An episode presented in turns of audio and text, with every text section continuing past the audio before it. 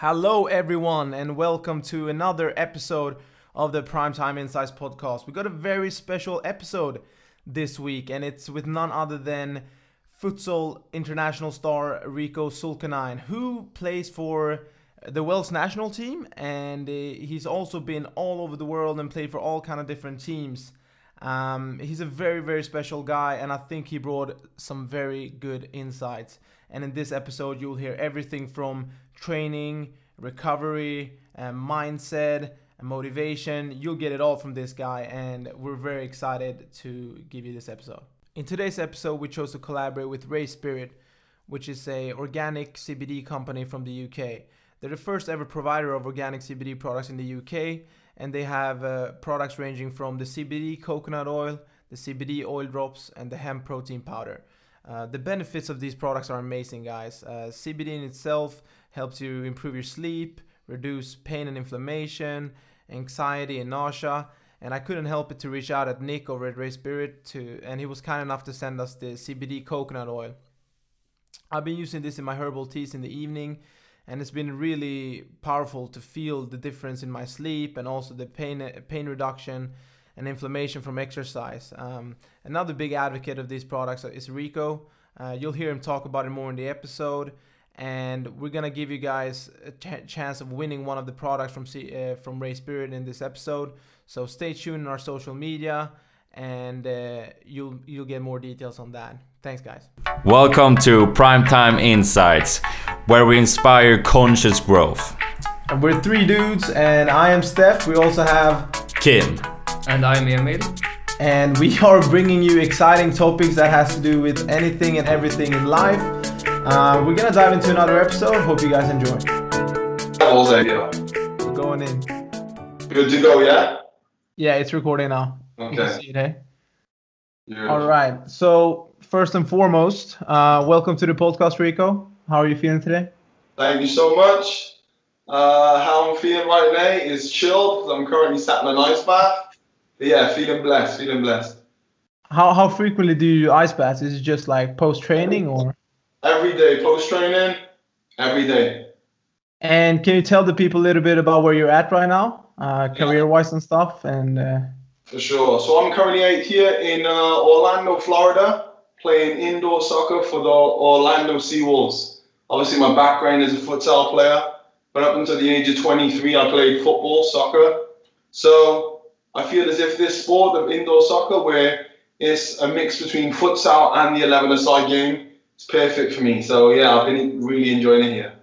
Nice, man. Nice. Um, I haven't really done a lot of research on this uh, mix here. Is it seven aside that you're playing now, or is it? So it's six aside, four quarters of 15 minutes. Um, obviously, we play off the boards, but if the ball goes out over the boards, then it's a kick in from the lined areas. Um, yeah, penalties you can either shoot or dribble and shoot, so you get five seconds to take on the goalkeeper and try to score. Uh, subs are rotational, so it's a bit like hockey where they just dive over the barriers, dive back on. What else? Similar to futsal, formations wise, but obviously there's an extra player. So you might have the goalkeeper, the two one two, or the two one one one. You know, and they just vary. Same again, rotations and stuff. But yeah, that's pretty much it. And also, there's a there's a weird rule about yellow lines. So um, if the goalkeeper starts with the ball, he can't distribute her in the last quarter of the court. He has to be in the next yellow line, the second yellow line, to be able to play a foul. If that makes sense. All yeah, right. remember. So, so is the court like then distributed in quarters, or? Exactly, four quarters of yellow lines. Right. So you won't be getting a lot of the throws from the keeper then, hey? Since you're a pivot. That's the thing. I've got to step up into the third quarter and then he can go direct, which is a rule that they introduced this year because the goalkeeper couldn't go direct before. So for me, All it's, right. H- How have you felt in training so far and stuff to adapt to this new sport and stuff? Has it been difficult or? not difficult at all. For if anything, I feel as if like, yo, this is my sport because uh, having spoken to the guys and from experience, like like I say, from training, both the goalkeeper and the pivot position, and making that transition from futsal to indoor soccer, the two areas are exactly the same. So I've been I've been enjoying it. Obviously, when I'm getting the ball, I got a lot more space. I would say, and this is going to be a big shade, that this game is more intense indoor soccer. So players rarely stay on the court for more than a minute because it's literally end-to-end stuff. It's a physical game. Um, if it's a really bad tackle, players get a blue card. This is something I didn't mention in the rules also. Players get a blue card. You can get three of these in a game. And uh, a blue card just equals a two-minute sin bin. And then uh, your team goes down a man, and then you can come back on. All right, so it's like a power play then in hockey. You get a man, yeah, in two minutes. Wow. Crazy tackles. Mate. Yeah. That's, that's well, gonna be intense for you, hey.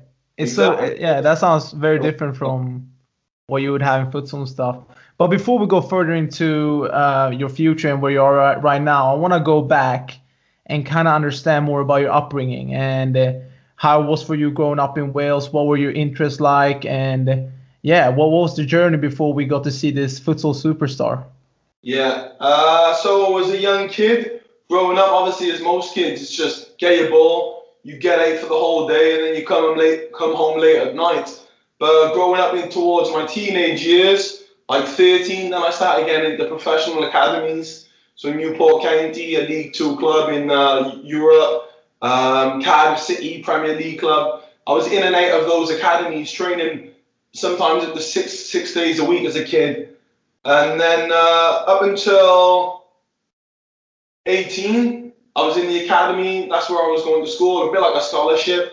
Then I dropped out, went back to high school, dropped out of that, in and out of different jobs, just playing football as a hobby on the side. And then uh, street soccer. So I was playing a lot of street soccer, watching the likes of Ronaldinho and stuff on YouTube. Some of the uh, Dutch guys, the French guys. And um, yeah, I sort just fell in love with the skills that they were doing. So I set up my own street soccer business, touring around Wales, promoting the game of street soccer, which was really successful at the time. And uh, through that opportunity, I managed to go out to Denmark to play the European Street Cup. During that tournament, I saw all of these pro guys and thought, like, yo, these guys are awesome. What, what else are they doing? Because of the way they manipulate the ball and some of the, the plays, the movements and stuff. I was, where they got this stuff from? And I found out that they were professional futsal players. Uh, and this is around the age of 23. So up until the age of 23, I didn't even know what futsal was. Did a bit of research going back home. Found out the Wales actually had a national team that was sort of set up only six months previous. So made it my goal to make it that team within a year. And fast forward three months, I was in the team. Uh, sounds crazy, but I sent a video on Twitter of me training to the manager. And then before you knew it, I was in the, the Welsh setup. And then uh, these past six years, I'm now 29. As you know, it's been a mad six years. Wow, incredible, man. Um, so just yeah, most of our listeners are like teenagers and stuff, like pretty young. So I'm just wondering, like, you know, what was your mindset in that time frame where you were just working different jobs, not really knowing what you were doing, and then yeah. obviously playing football on the side as a hobby, and then just to go to you know this into street soccer and do everything like that, and then transform that into futsal. Like, what was your mindset before then growing up in those teenage years? Did you have goals? Did you have like a vision for what you wanted to do then? You know, to be honest, I'd say I had goals, but it was more in the avenues. I'm the kind of person I'm not really going to do anything unless I'm passionate about it, and that was the same as the jobs that I was doing. Obviously, I had the street soccer company, something that I was passionate about. I was also creating music, so I gained some funding, brought a camera, and was shooting music videos. Then set up a media company, set up the music studio for kids in my local area, which is still alive now and still being used. So it was always things that I was passionate in. I wouldn't say so much that I was lost, because, like I said, I was getting by. I was enjoying the things I was doing. I was learning things creatively, and uh, yeah, that's sort of that's sort of been my mantra since I've been young. You know, never never really do something unless my heart's been in it. Okay. Uh, yeah, definitely, man. That's that's something that a lot of people can take something good from. Um, but the the music thing, how did that start up? Because you said you were doing music at that time and stuff. Did you get inspired by someone like anyone in the music industry and stuff, or What was Yeah, really your path sure. to get into that? I'm not sure if you know, but something that's really popular in the UK is grime music. So it's like our own version of like hip hop, so to Hip speak. hop, Ryan. Yeah. I started seeing these um these DVDs called Lord of the Mics, and there was the guys like Skepta, Wiley, um, Kano, uh, who else was it? Gets all these crazy MCs and rappers, you know, that were just on the come up. But it was like pirate DVDs. So I remember my friend bringing one into my house. We'd put it on on the weekend. We'd watch it, get all hype, gassed up, and try and copy them. So before you knew it, we was writing our own music. And yeah, that's of where that music stuff come from. And I guess some some might say that music has always been a part of my life. So growing up, I remember on the weekends my house would always be full of my dad's friends on the guitar, on the drums, on the keyboard. Because my father was in a reggae band. So yeah, music was a big part of my life growing up. Because I've, I've seen some some stuff you post on social media at times, like about Bob Marley and stuff. Was he someone that your dad looked up to as well, or? Exactly. So that reggae connection, it was something that I was always growing up listening to. You know, I remember waking up in the mornings, you hear some reggae, and for me, you know, reggae music is is is good vibes. You know, the vibrations. It's all happy. It's all love. It's all positive, and it's kind of you know, sort of. I guess it helps shape the person I'm, that I'm becoming and being. Yeah, hundred percent. Um, I want you to get into now the what like the what happened after you started playing futsal for the national team, and what was sort of the opportunities that came about from doing that, and uh, why did you actually choose the avenue of futsal? Yeah, so that's a good question. So, like I said, I was playing football at the time and working all of these jobs, and football was a bit of a hobby for me. So, for a whole year, I, I stopped playing football. Not many people know this, but I was at the time I was a sports coach, and football became more of a job than a hobby. And I sort of lost the love for the game. Obviously, alongside the street soccer stuff, when I went to Denmark, it was as if when I found futsal, you know, my love for the game was sparked again. It was as if I was I had another chance. So when I got into the uh, the futsal team, the national team, that was as, it was as if I took that message and it was a it was a deeper message to say like here here's another chance, you know, give it your all, and that's what I did. So I started playing for the national team, um, started posting my videos and stuff online, and I like to think then like Instagram wasn't really blowing up the way it is now, I was at the forefront of that sort of hype. So I started posting stuff. People started sharing my vids when I was hashtagging them. And then that led to more opportunities, you know, flying out to Dubai, coming out to Australia to play where we first met. Um, and yeah, all prize tournaments like that. Yeah, there's a lot to get into here. I feel like we could go in the social media direction, or we can kind of go to Australia, or I guess it coincides a little bit. I'm, I'm wondering, because obviously you said you use a lot of social media and stuff. And then at the time when you went to Australia, I feel like that was like really when you started blowing up, and Yeah. your videos went went viral. You like you said, you went to Dubai, you get to got to play against Falcao. Uh, you had the PFL in the US and stuff. So what what was your mindset when that started happening? When all those video videos started going viral and you started getting all these followers and stuff? And you know, obviously, I can assume that was like a major turning point in your career and kind of like what that brought to your life. You know? For sure. You know, I'm a kind of guy, fortunate, and I don't really believe in coincidences, but at the time when all of this stuff started to blow up was when I started reading this book called The Secret. And it's all about, you know, the universal laws, uh, the law of attraction. So I started writing down little goals in my iPhone, had a little vision board in my office, uh, in my media office, and I started posting things that I'd like to do within the next few years. And before I went out to um, Australia, I wrote my iPhone, I've still got the notes now, you know, I'm to score goals out there and it's to be viewed by millions of people across the world. They're to go viral. You know, I'm to link up with major brands and get sponsors.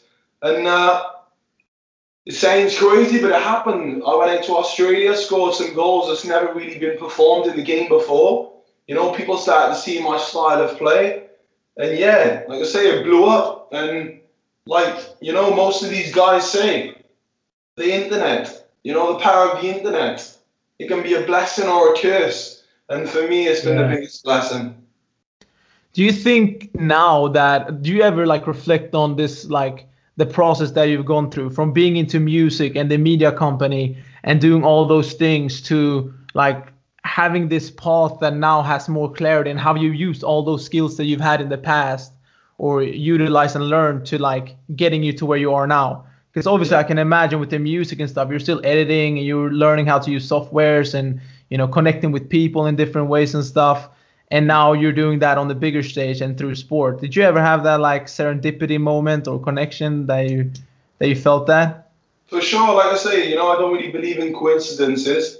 And it's funny how all the things that i was doing in my past have led me to this moment and have helped me so much. Like i say the street soccer stuff. When i got into futsal some of the moves that i was using on the street the normal sort of futsal players soccer players football players weren't aware and they weren't really aware of how to defend these sort of moves and skill set. So obviously that helped me towards standing out and people recognizing me as a different player. And the media stuff. Now when I get these uh, videos, the goals, the highlights, when I post it online, I make sure you know I know how to market it correctly. I know what the viewers gonna want to see, uh, how to hashtag it. You know, so yeah, it's funny how all of that stuff that I did in the past has uh, sort of propelled me and helped me to where I am now. Do you feel like with social media and stuff, is there any like secrets to how to do it, or is it just to be consistent with posting? Or how would you like tell a 14 year old to to use social media now to get to where you are today, basically, right? Yeah. Okay. Let's let's go over this. So what I would say is when first things first, visuals it's the first thing they see before they even click on a video on a post. If they go to your Instagram page and you ain't looking like that pro soccer player that you're trying to become or be, they're not going to be clicking on anything. So first things first, focus on your visuals. What are you trying to sell yourself as? Are you the skillful player? Are you the all-rounder? You know, what is your pod, your point of difference? So for me, a big part of that was the skill. But I made sure that my videos weren't just the, the one trick pony or the freestyler. You know, I've never wanted to be classed in that bracket because I feel as if people within the futsal and the soccer world, they have this perception of, oh, freestylers, they're just a circus act. And I've never wanted to be that guy. So I make sure if I'm going to use a skill, I'm going to be winning a kick in, I'm going to be shooting on goal, I'm going to be scoring a goal, I'm going to be assisting a teammate, you know, it's never just for the visuals alone. It's got to be purposeful. So for me, purpose over everything. Um, so yeah, visuals, what you're selling yourself as, um, quality of content. So I remember seeing a quote from Gary Vee, and he said, you know, if you're going to produce 99% better content than everybody else in your market, then obviously people are going to come to you. They're going to come back to you to watch your videos. They're going to come back to you to read about your lifestyle, about the latest health and nutrition that you're sort of promoting and advocating. And uh, yeah, fortunately from my media background, I was able to use those skills and make better content than all the rest of the people within my field. So as you see, a lot of the time, well, I remember a few years ago, you had these world-class futsal players. You know, they were the best within their countries, superstars. Nobody knew about them. You know, they didn't really have a lot of opportunities outside of their country or outside of their field. And for me, it's just like, yo, why only be known there if I'm gonna be known across the world and I've actually got a deeper message to promote and spread? So like I said on Instagram, it's it's way bigger than futsal. You know, it's it's it's about purpose for me. That's my theme, purpose over everything. Can you talk a little bit more about that? Just it's way bigger than futsal. What does that really mean to you? Like, so for me, you know, I remember a time in my life, my teenagers, when I got lost in sort of, you know, I feel as if it was it was a stage that everybody sort of gone through or going through or know about that whole Illuminati thing. You know, I sort of got lost deep in that, researching about it, getting worried about what's going on in the world. And then I started reading these books, like I say, The Secret and all these philosophical people, you know, these mentors and stuff. And it all came back to, you know, the biggest way that you can help this world is by being yourself, loving yourself, looking after yourself, because you can only give the amount of love to another person that you have for yourself. So you can only love or you can only appreciate, you know, and have gratitude for th- something else, the amount that you have within you. You know, for a long time I was sort of getting lost in all of that.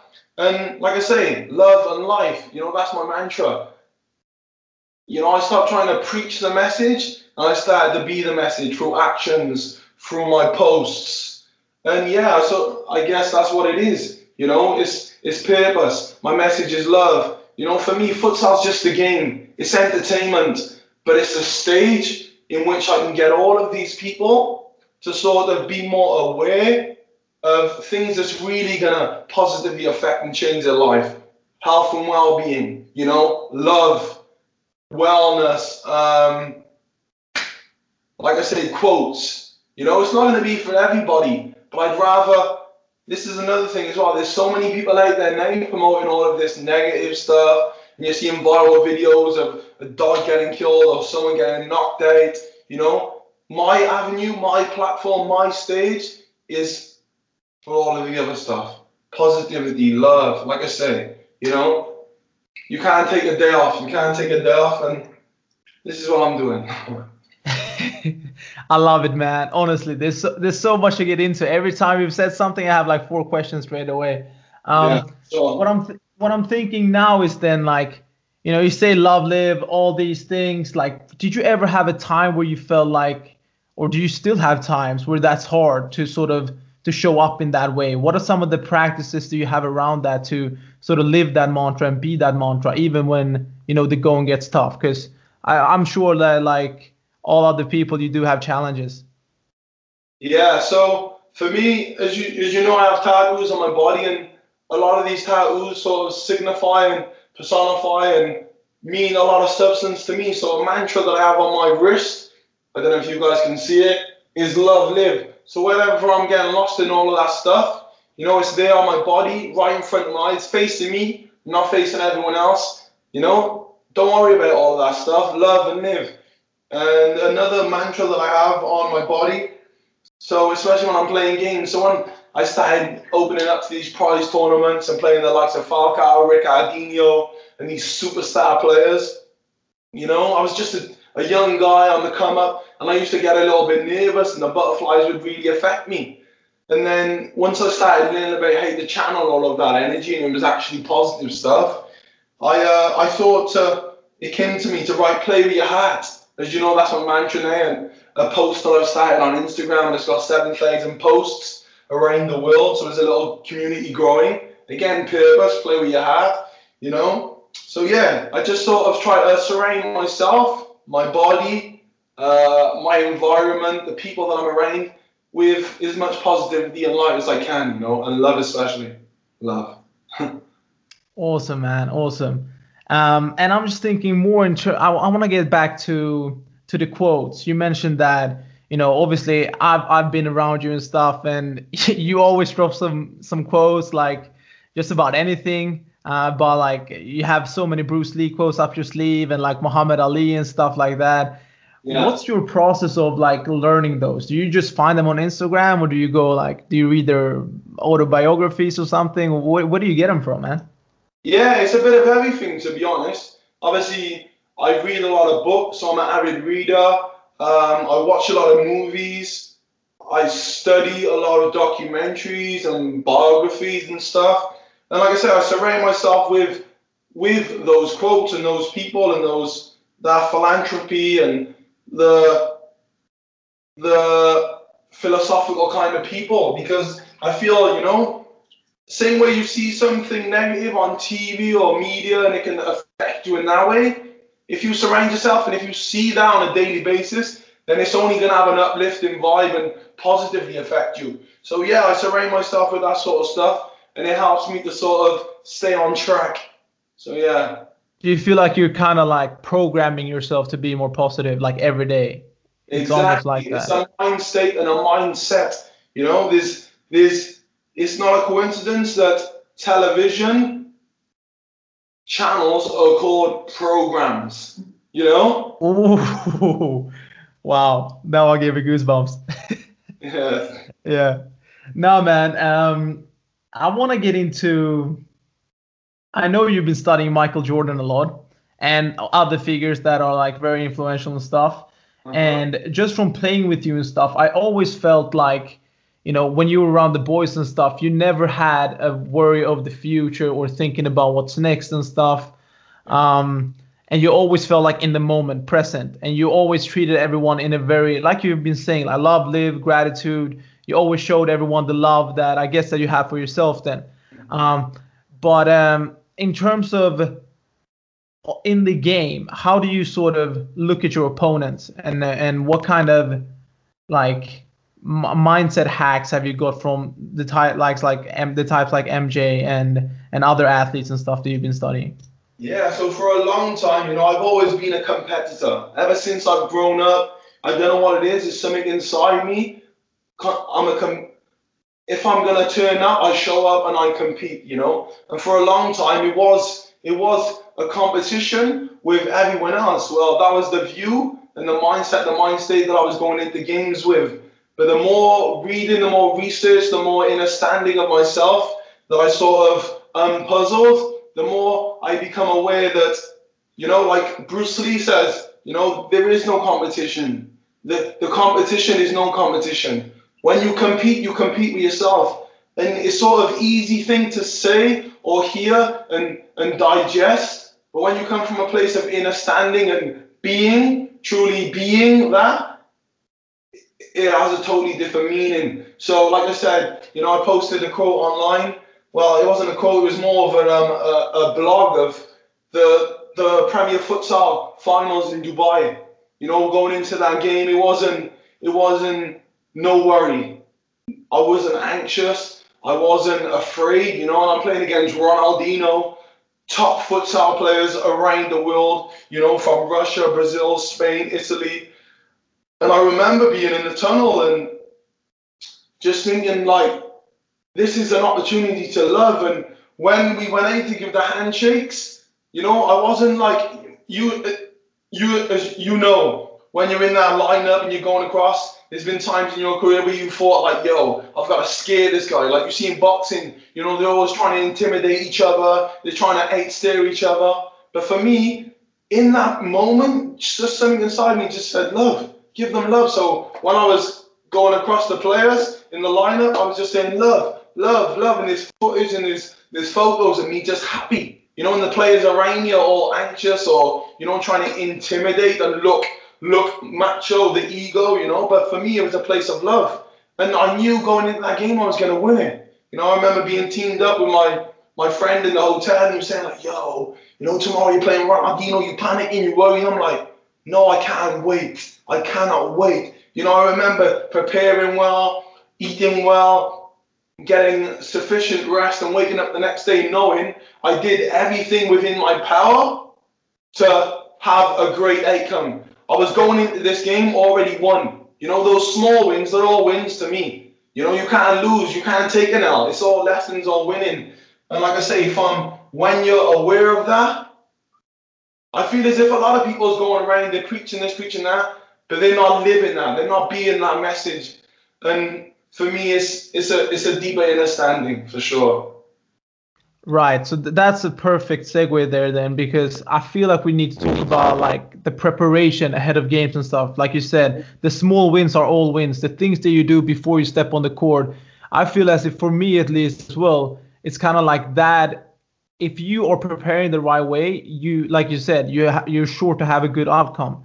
But it also it takes away any self-doubt and stuff that you have because you know that you did your best and then you, your mind won't even get in the way because you know that this is all you have or like you gave all you could. Um, so please talk a little bit about how you like to prepare for games and yeah how, how you like to prepare for games. So yeah a big one for me is obviously nutrition. What you're putting inside your body i feel as if like you know the way things are on tv and commercials everything's to make a buck you know for these top companies it's all about money. They don't really care about our health you know. There's no one really going around advocating health but there is people out there, but you just need to do your own research. So for me, nutrition, you know, I no longer just eat for pleasure and taste. It's more about fuel. I have this understanding that whatever I'm putting in my body is gonna in or is gonna enable me to live and act optimal. So I know what if I'm before a game, you know, so I don't like to eat dairy because I'm uh, lactose and gluten intolerant, so I don't really do the whole glutinous stuff. So Kudos, bro. Kudos. Yeah, sweet potato, broccoli. You know, I might eat some meat, but I really like to stay light. So for me, it's carbs over everything. You know. Um, so after the games, I might have a nice big steak or some chicken. You know, after the game. But before the game, I like to stay light. So I eat a lot of eggs, sweet potatoes, broccolis, um, all that sort of stuff.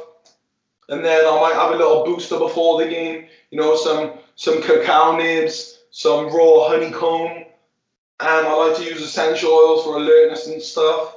Why would you go cacao nibs and raw honeycomb?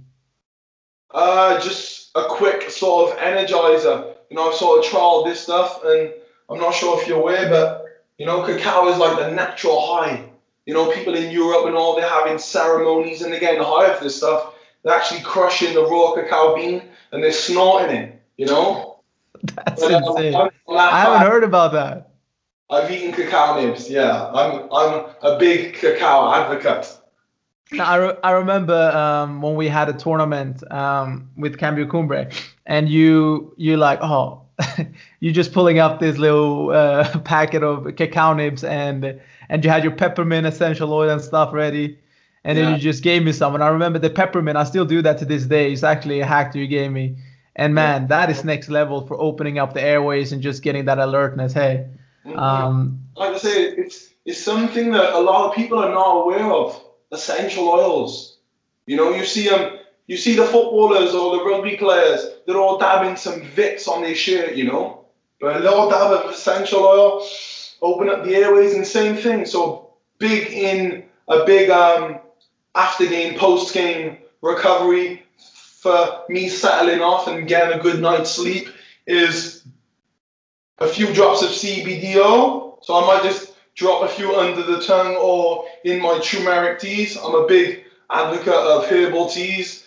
And I've recently bought an essential oils diffuser. So I'll put a few drops in there, just leave that, that overnight with a little bit of lavender and lemongrass. And I feel as if I get a good night's sleep. As you know, REM sleep is key. A lot of people, you know, they might they might get nine, ten hours of sleep and still wake up feeling tired and wonder why. It's because they're tossing and turning and they're not getting that deep REM sleep, the recovery. You know, and I feel as if CBD oil and the essential oils is really helping me achieve that. So I might get maybe six to seven hours now, you know, and that's on a bad night, and still wake up feeling good. You know, I, I know that I've recovered well. So yeah, there's a few hacks as well. fuck yeah, that's awesome. Uh, how long have you been using the oils, and what are your preferred herbal teas? A few, I say I've been on CBD oils now for maybe a good year and a half, two years. You know, I've got a few sponsors like Ray Spirit, CBD Vapes Arrows, which is something you might have just seen me puffing on a few a few minutes ago. So it's a little CBD pen here, you know, full of CBD oil, which is totally legal, 0.3% THC, so you can get a high. But in terms Give, of give the viewers and listeners a little puff. Let's see what it's about. Here we go. inhale, Oh, mate. That's it. So I take this to training. So after training in the night, if I'm feeling a little bit, you know, achy, I just have a few puffs of this and I'm, I'm feeling good. Like I said, you can't get high off it, but in terms of reducing inflammation, uh, lifting mood, so a mood enhancer, if somebody's Right. maybe depressed or a little bit anxious, just a little bit of CBD and you're good to go. I can second his uh, statement here. I love the CBD oil myself. I actually have my own here. I'm just gonna show it in the camera. Check that out, hemp oil. Bang. And I use, I do the same thing. A few drips under the tongue, like before I go to bed or after training and stuff. Really helps my muscle soreness and it gives me a good night's sleep without Yeah. a doubt for sure. Have you started um, rubbing it on your joints as well? Yeah, I actually I have the balm as well. So I have a balm, That's like really a hemp balm, and that is awesome. And but I, I feel like I did it one night and I almost felt, man, when I woke up the next day, I felt like so light. But like, you know when you feel, I don't know, I, I had a big big session in the gym, but I felt like my muscles were just like floating almost. I was just like so light and loose. Hey, and that was the next morning. Uh, but I, I I had it all over my back. I massaged it in and everything. So yeah, Uh, going back to herbal teas. So Mm.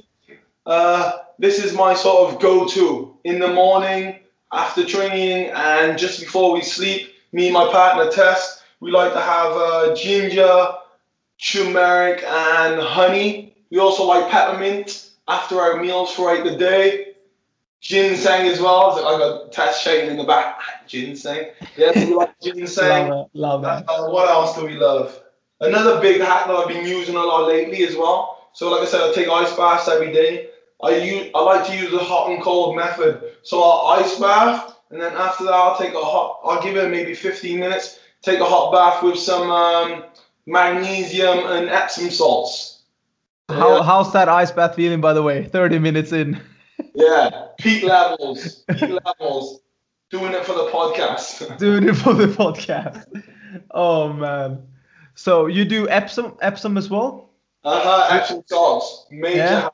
And I've got the magnesium spray. So if I my muscles are feeling tight before bed, you know, I'll do a bit of stretching. Another one I've just brought recently as well is a, um, a vibrational foam roller. So I'll do a bit of mild release on there and uh, spray a bit of um, magnesium oil just to really relax the muscles, you know. Have you have you done any do you have any experience with flotation? You do, right? You've been floating and stuff. Yeah, I've been floating for years mate. I remember first time was in, uh, my first flow was in Melbourne. Right. You know, really, really, really good insight is probably the word that I'll use. Inside. Um, just getting to know yourself and your own consciousness and, you know, your own being within. You know, I don't, I don't really like to get all arty-farty and cliche on you guys, but, you know, it's something I definitely recommend. Already farty. okay, so I want to get back to the mindset stuff a little bit more, and I want to ask you if there's been any like traits that you feel have been consistent in this whole journey of getting to where you are now, like any mindset traits or um, any yeah defining traits that have gotten gotten you to achieve so much at, at a young age. Yeah, staying on that theme, consistency. So a lot of the stuff, you know, is I like to. They say in a lot of these books, you know, everything that we're about to to share with you is nothing that you don't know. You just don't know that you know, and it's like when you know, for example, my Instagram. Now that it's blowing up, everybody's like, "Oh yeah, I was gonna do that all those years ago." Well, why didn't you? You know, consistency. That's what it all comes down to. Once you know this stuff, apply application. You know, everybody knows, but not many people's applying. You know, it's doing all of the things that you know that you should be doing, and everybody else is not doing. So, like I say, you know, I know you read all Paul Chek. I'm the kind of guy. Once I find something that works for my body, that works for my mindset, and I'm seeing consistent results, I'm good to stay with that. So if it's a meal, I'm happy to eat the same meal over and over. If it's a way of training, I'm happy to do it over and over and over until I feel myself or that way of training plateauing, and then I'm good to switch it up. You know, so I like to listen to my body, trust my intuition, and yeah, that's what it all comes down to consistency and application. Because the knowledge is out there at our fingertips and it's all free on the internet. But yeah, it's up to you to go out there, put the work in, and then apply. Hundred percent. I agree with you a lot there, but I feel like that's that's a difficult one for a lot of people to sort of be consistent with that thing and understand when it's actually plateauing and not. Like with training, I feel like that's very difficult. If you do the same type of training all the time, your body adapts very quick, and you won't see the same results that you had. And I guess a little bit same thing with diet. You know, you have a lot of people like you know they're going on veganism and they don't even know what's happening with them after like six months they have like vitamin b deficiencies and all these things coming up um, so i'm, I'm kind of wondering like so is it just intuition for you when you know to switch it up or is it like a thought process that's that goes on for longer or You know, for me, what it all comes down to is trial and error. mm, You know, when you fuck up, you know you need to switch up. It's the same in all of these areas. You know, so I'm, I'm the same. You've probably been the same in areas. And I trial things. I'm open to new methods, to realizing new things. And I'm okay when I fuck up. You know, I switch it up. I apply. I go back to the drawing board. I see what else is out there. And then I try and bring all of that stuff together to feel what works for me. Like, you know, eating right for your type. You might want to eat strawberries. If I eat strawberries, it might not be good for me. And if I don't feel that, that they are good for me, then switch it up. You know, simple. Trial and error. Trial and error. I love that. That's easy, simple as well.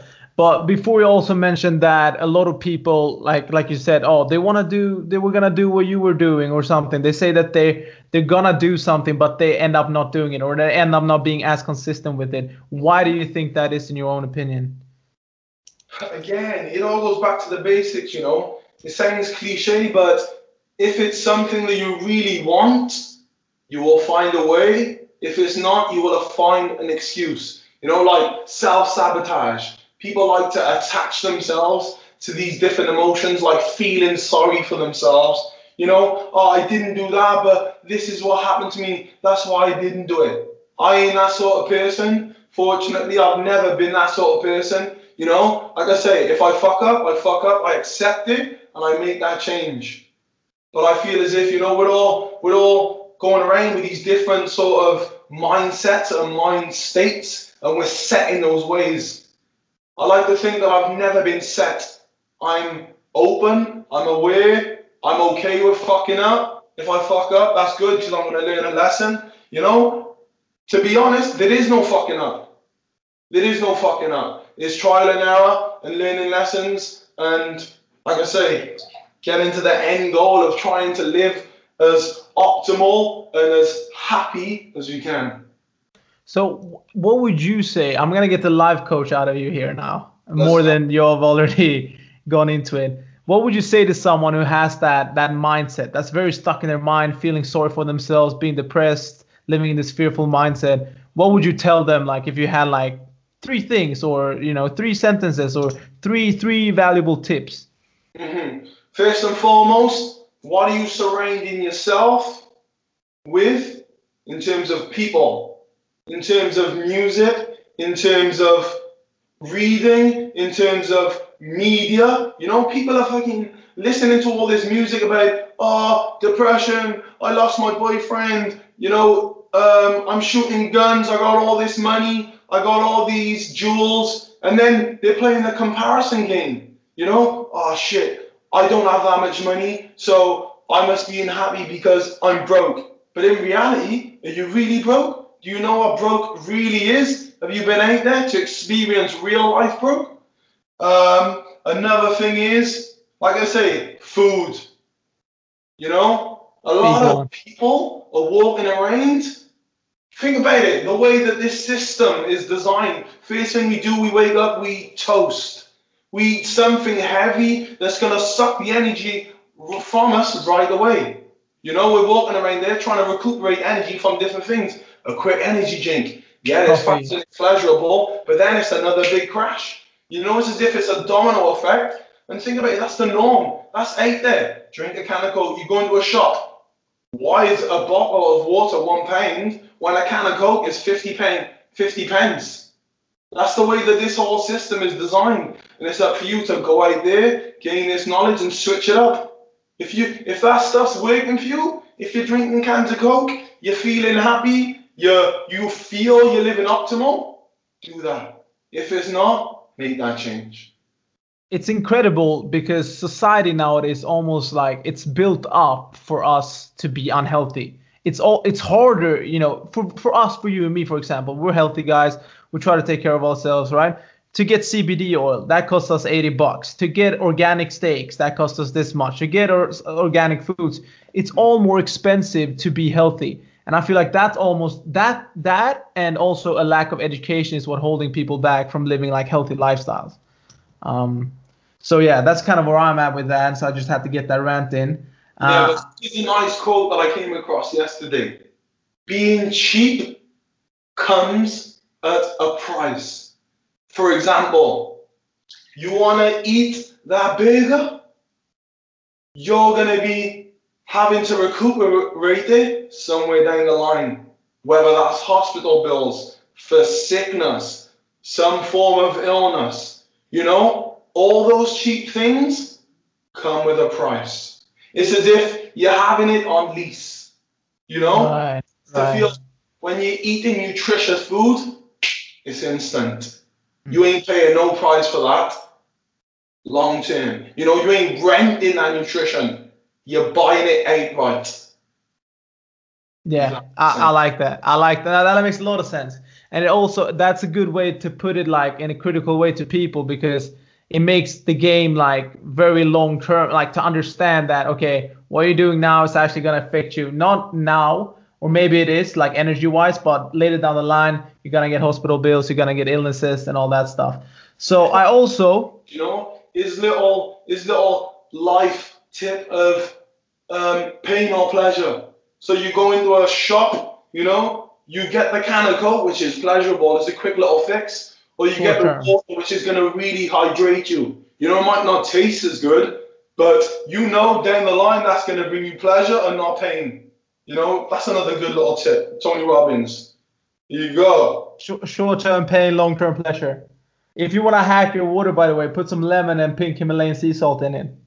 Hashtag RP Marcus. Danger. If you want to do a major cleanse, a few tablespoons of Himalayan salt with water, lay on your side for 30 minutes, and watch your whole system fall out. Like, is that is that in one day? Wait, what's that? You put how many? How many Himalayan tablespoons? cleanse. Yeah. Half half a glass of Himalayan salt with a bottle of water.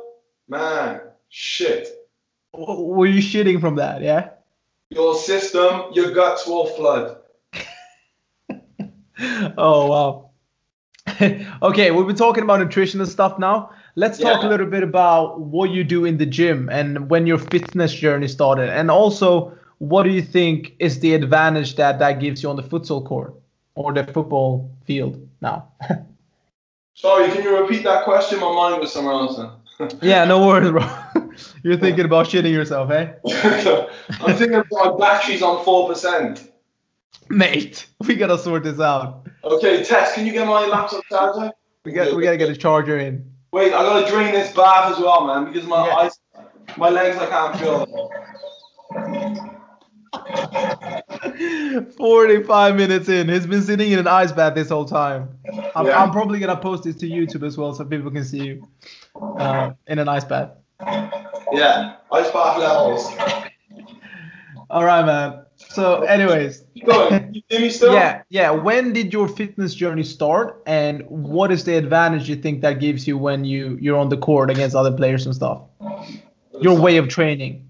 Yeah, like I say, from a very young age, I've been at elite level academies, so I like to think that. Thanks, Tess. I like to think that you know the training that I've been exposed to has been at a very high or decent elite level. So, like I say, as I've gone through these training methods and training myself in those environments, the kind of person that I am, very open. You know, you speak to people. Some person in the gym might come over to and say, "Hey, uh, you're a soccer player. Have you tried this? Have you heard about this guy?" And I've sort of, like I say, being in those environments, you learn and pick up little ways of training, and it leads you on to bigger things. So I feel as if, you know, through uh, movement practice, like of Ido Portal, these sort of guys, um, just the YouTube videos of the elite level athletes like Ronaldo, Messi, these guys, I've sort of sort of studied their games, even basketball, and uh, come up with a formula that works for me.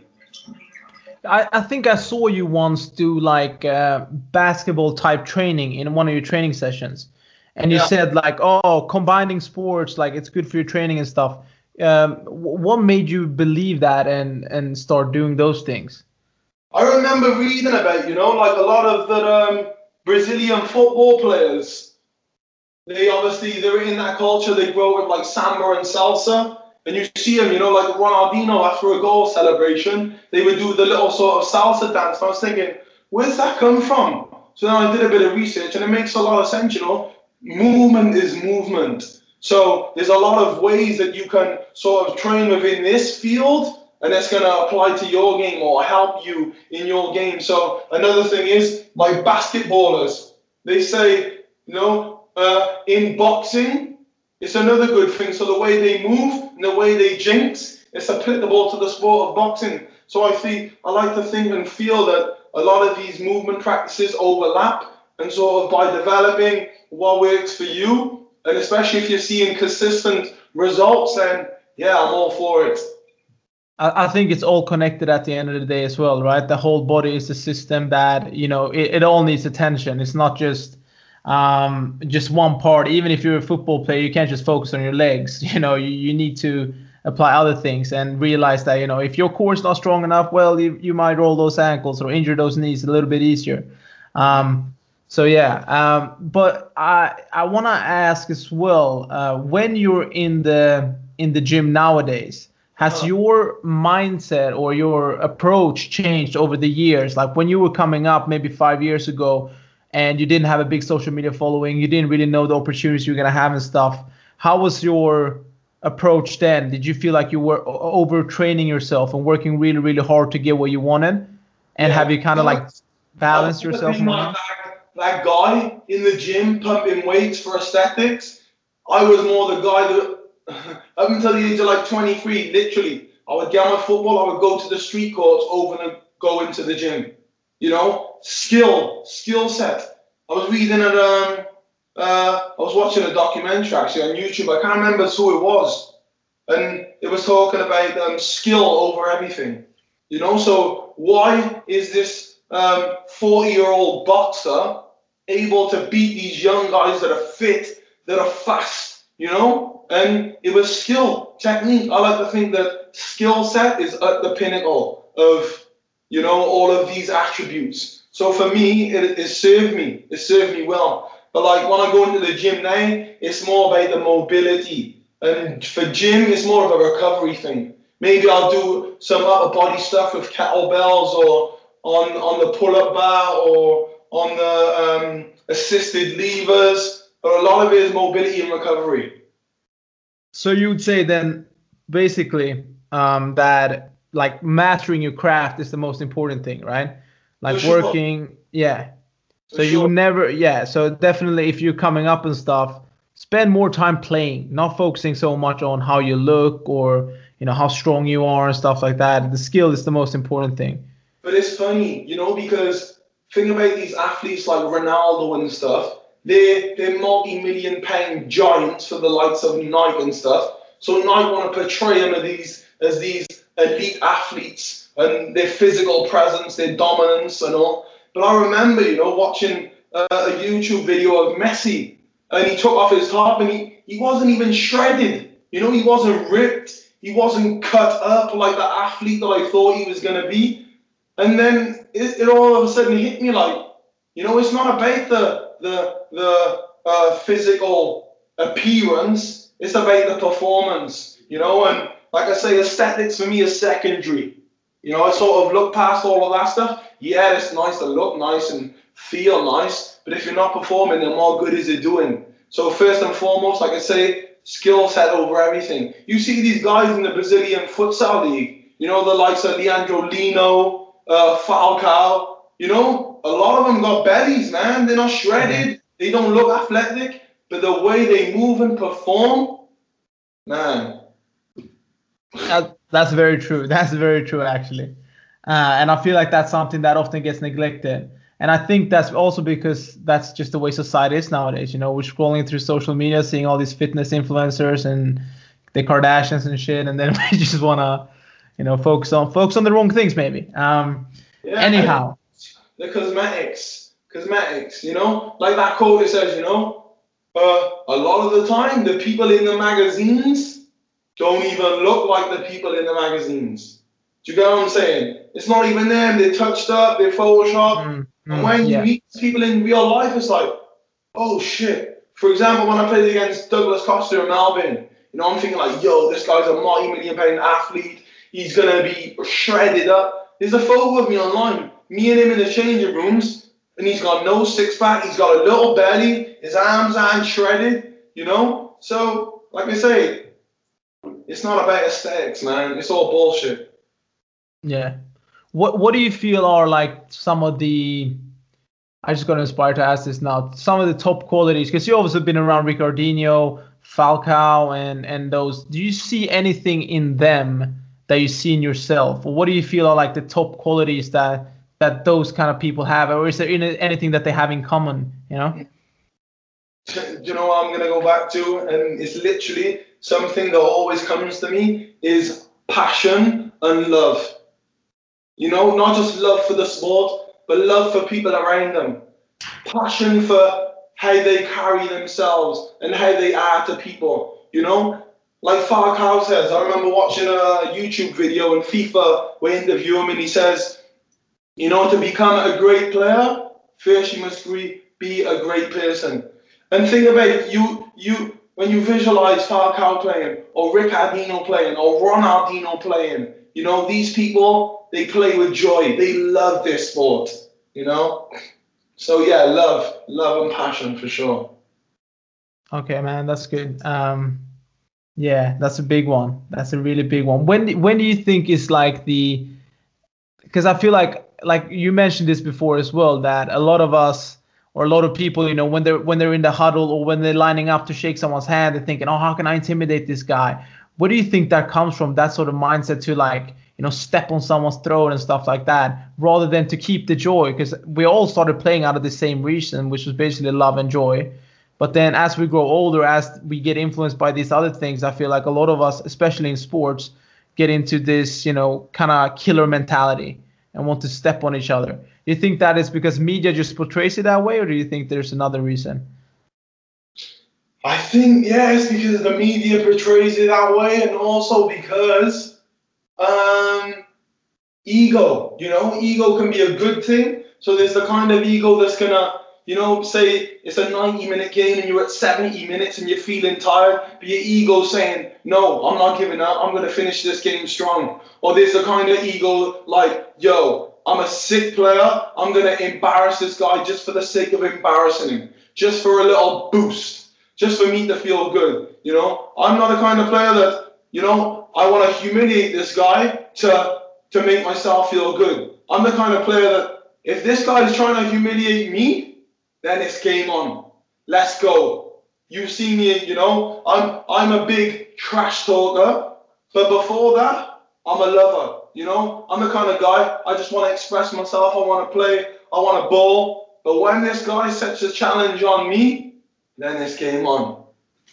So, yeah, I think it's the ego, man. You know, everyone's like, I've got to humiliate this guy because that's what they portray. But when you're seeing, you know, uh, something on the TV and you're not hearing, you're not there, you're not feeling, you're only coming from one sense, and that's seeing.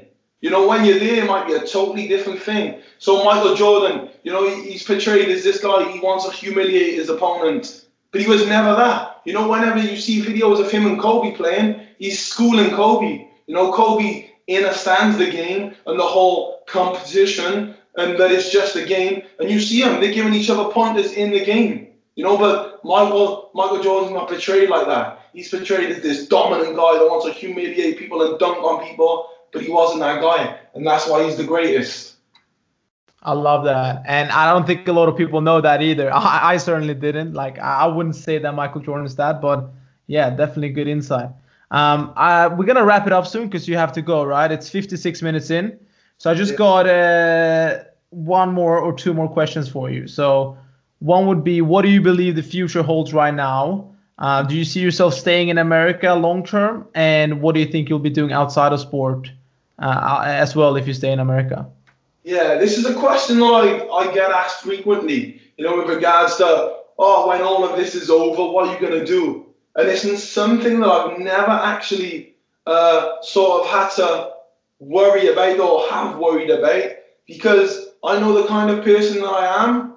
Uh, if I'm a, I'm aligned and my mind and my heart feels to go towards something, I'm going to dive into that. And then that might mean starting from scratch.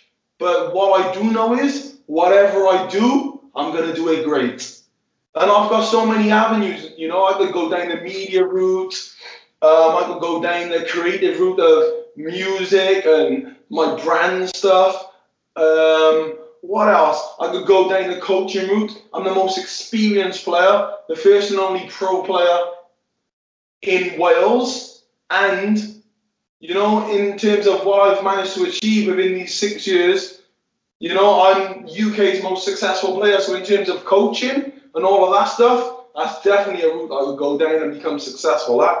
With regards to the kind of person that I am, I like to believe that I'm a leader. So that's another route that I would go down.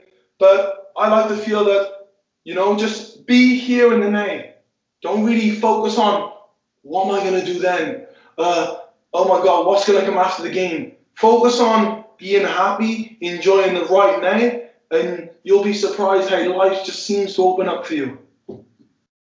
Love that. And do you have, because I know you're an avid reader, so before we get out of here, I want, want you to give like five, three to five book tips uh, to our listeners that you think would be really good to set them off on a on a great journey? Okay, uh, great starting point. You know, might come across as the commercial cliche, universal law, law of attraction thing there. You know, but the secret is an easy, easily digestible book or movie. I always recommend the hard copy of a, a, physical book because that's me. But the movie might work for some people. The Secret, and I even believe that it's on Netflix right now. Uh, that's a real good book and movie. Um, Awaken the Giant Within, Tony Robbins. That's another book that really changed my life. Uh, Les Brown.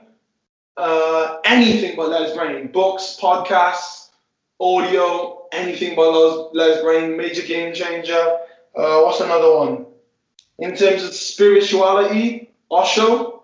So he's a massive, he's been a massive figure in my life in terms of his practices, his beliefs. You know, I feel as if he he takes a lot of the old age practices and makes them relatable to the consciousness that's alive right now, the new age. You know, and another one. A book that Steve Jobs left for the 400 guests that attended his funeral. So when he died, he left uh, 400 people these book, this book, and it's a book by uh, it's called The Autobiography of a Yogi by Yogi Paramahansa or something like that. But a very good book. And it's, you know, I read a, a thick book like this, and the one thing that hit me like an arrow to my heart was the word faith. You know, just having the belief and the trust that the dots will connect, and what is for you will always find you. So yeah. Uh, so, so quick rundown of those books that you just gave out. So it was the the Secret, uh, Awaken the Giant Within, anything by Les Brown. Did you mention Autobiography of a Yogi? Yeah, Autobiography yeah. and Tony Robbins, Awaken the Giant him. Yeah, that that one I said. So it was those four then, yeah. Yeah, and one more, um, the Celestine Prophecy. Ooh, interesting. Yeah, so that book is about you know the traits that we all carry and they might come from our parents or people around us, family members. So, like I say, sorry means people who like to feel sorry for themselves, manipulators, people who like to manipulate people. You know, uh, what was the other one? Aloof. People who hmm. act like, oh, I don't, I didn't know, I don't know, I didn't. You know, I can't remember the other one, but really good book to figure out. You know, the kind of person that you are, and maybe sort of adapt and change some things. and also, yeah and also to understand something else you touched on that there's no coincidence in life. Uh, you know, meeting certain people, having certain events happening in your life. Uh, I think that's a bigger part of the whole. And sometimes just trusting that the universe is guiding us on the right path is what we all need. Uh, one more question, because we had had a guy, he commented, and I actually have a few questions um, that people wanted to answer, but we, we're running over the time, so we're just gonna get this one in. So there's a kid in Australia, right? He's 14 he wants to get his name out there in a few years and he wants to understand how he can get somewhere with his futsal. What would your advice be to this guy? Okay, first and foremost, you got to ask yourself why you want to get your name out there.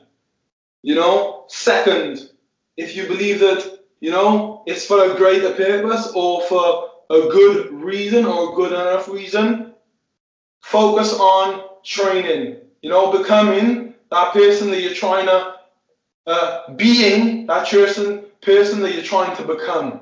You know, so whether that's putting in the training, reading the books, eating well, um, researching, and then it all goes back to what I mentioned earlier in the podcast: the visuals, the how you portray yourself online and in real life as a person. You know, so yeah, once all of those things come together. So a big thing for me is when I'm traveling the world, whatever club I sign to, I make sure they got a good media team and I make sure the videos are great because I know with these two things, wherever I go, I'm gonna be good.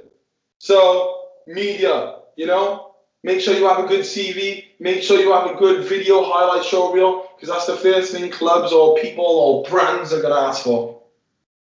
Amazing, amazing. I think we're gonna wrap it there because you got a team dinner, right? That's correct. Team dinner going up. How did you enjoy your first primetime podcast session? Awesome, awesome, really good. Uh, didn't really think that I'd be doing it naked, but yeah, you live in the moment. There's a first up for everything. Live in the moment. We've just been with Rico Zulkarnain. Take care, brother. I'm gonna follow your journey in America, see everything you're up to, and we'll we'll talk more soon. Yeah. Love, brother. Been a Love. pleasure.